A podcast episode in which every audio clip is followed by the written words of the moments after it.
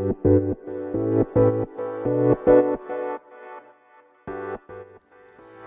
行きの10分間始まります。このチャンネルでは日本最大級のブラジリアン柔術ネットワークカルペディエム代表の石川祐希が日々考えていることなどをお話しします。こんにちは皆さん。いかがお過ごしでしょうか？暑いです。もう言わない方がいいかな。でも本当に暑いので熱中症などにはお気をつけください。えー、今日はですね僕は夜の7時半だったかなから、えー、LINE ライブというものを行います。場所は岡崎荒野が主催するカルペディエムスタジオ。場所は六本木ですね。に行ってきます。で僕は声のみの出演となります内容としましてはブラジリアン柔術を、えー、LINE 社のえー、女性社員の方が、えー、体験レッスンしてくださるということになってますね。で岡崎が講師です。プラス、えー、っとカルペディウムのグッズのライブ販売というのを行います。まあ、数は非常に少ないのですが道着とかあとオンラインストアでストアではもう売り切れてしまったものも販売します。え、っとベダベドウィンコラボの T シャツですね。をします。で僕はあのよく分かってません。すいません。もう言われた通りにやります。今回のお話は LINE という会社さんですね。ありますね。LINE 社さんからあのいただいたお話でえ、っと全てやってくださってます僕は声で出演しますので、えー、もしご興味ある方は、えー、カルペディエム、えー、の、え LINE アカウントをフォローしてください。フォローしないと見れないそうです。で、フォローのリンクはこの概要欄に貼っておきます。よろしくお願いします。はい。まあこういうね、面白い仕事をたまにやると、あのー、僕も仕事のやる気が出ますね。はい。では、レターに参ります。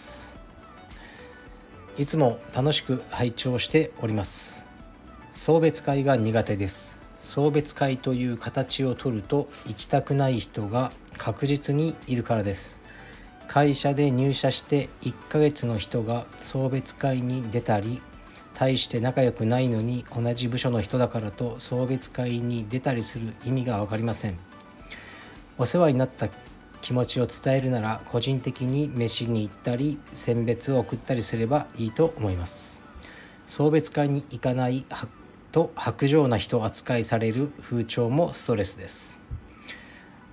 自身が平社員だった時は飲み会行かないキャラで通していたので良いのですが今自分はマネージャー側になりなんとか自分の部署だけでも送別会の風習をなくしてやりたい人だけやるようにしたいです。何か良い方法はありますでしょうか？長文失礼しました。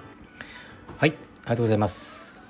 うんまあね僕はこういうのを一切やらないっていう、まあ、キャラがもう確立されてるんですけど僕はねそんなもう会社じゃないんで僕やってるのは。実はうちのスタッフもうん正社員とかじゃないですからね。あまりそういうふうに扱ってもないし彼らはクラスの時間に来てクラスを教えてあと掃除洗濯はちゃんとやっとけ。他は知らんですね。さっきも道場行ったら誰もいなかったですね。鍵閉まってて。で別にどこで何してようが興味ないという感じなんですけどだから岡崎荒野がねもううちで多分5年ぐらい働いてこの間、えー、独立しましたけど僕別に何も送ってないですしあのー、会員さん主催の送別会にあの石川先生来てくださいって言われましたけどいやあの暇だけど行きませんって言ってあの行かなかったですね。うん、別にいい。僕はその誰かに無理やり好かれたいとか本当にないんですよ。強がりでなくて。そういうこと言う人はいっぱいいるんですけど結局みんな好かれたいって気持ちに負けてるんですね。僕はあのもう自分の時間が究極に大事だ。お金は奪われてもいいけど、まあ、良くないんですけど、まあ、時間奪われる方が嫌だ。と思ってる。っってまあそういうのをこういう場でもう伝えてるから誘われないですよね、まあ、それはそれでね寂しいんじゃないかとか言われることもあるんですけど、まあ、一切寂しくないです。はい。だからあの言いましょう。もううちねあの送別会とかもうやめようと。意味がないからやめようって言って。で賛同してくれる人もいるだろうしやりたいならお前らだけでやれっていう僕は行かないって言えばいいんじゃないですかね。はい。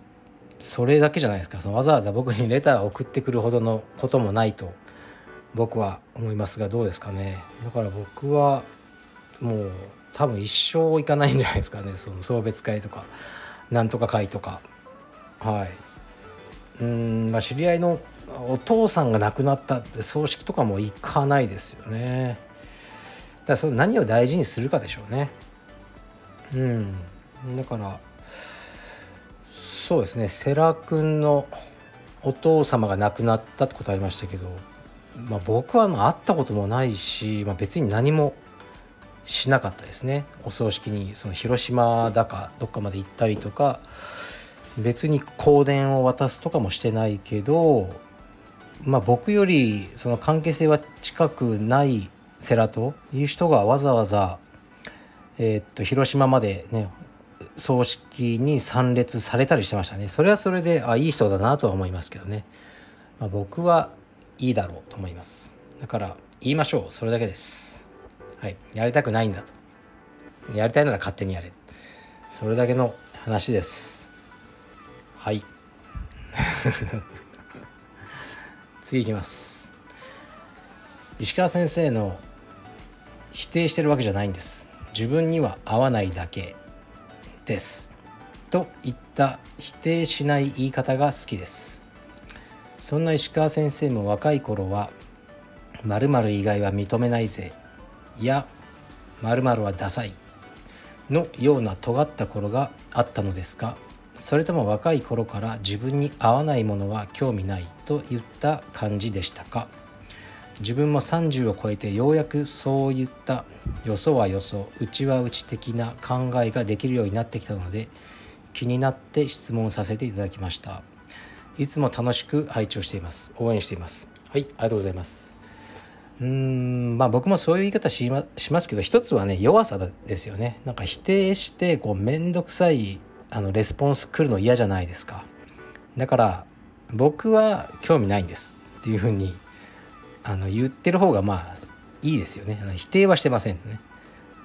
はい。あなたがそのやる分には全然いいですよ、まあ、僕は興味ないんですって言ってる分にはこうねそんなに、えー、否定的なレスポンスもらいようがないじゃないですか。僕の頭の中の話してるから。だけどこういう考えはダメですとか言っちゃうとねあのいやそれはこうじゃないかとかそういうこう不毛なレスポンスが来てしまうのでそう言ってるって感じですね。だそういうこう、ね、無用な争いを避けるトーク術が上手くなっただけで僕の頭の中は若い頃とあんまり変わってないと思いますね。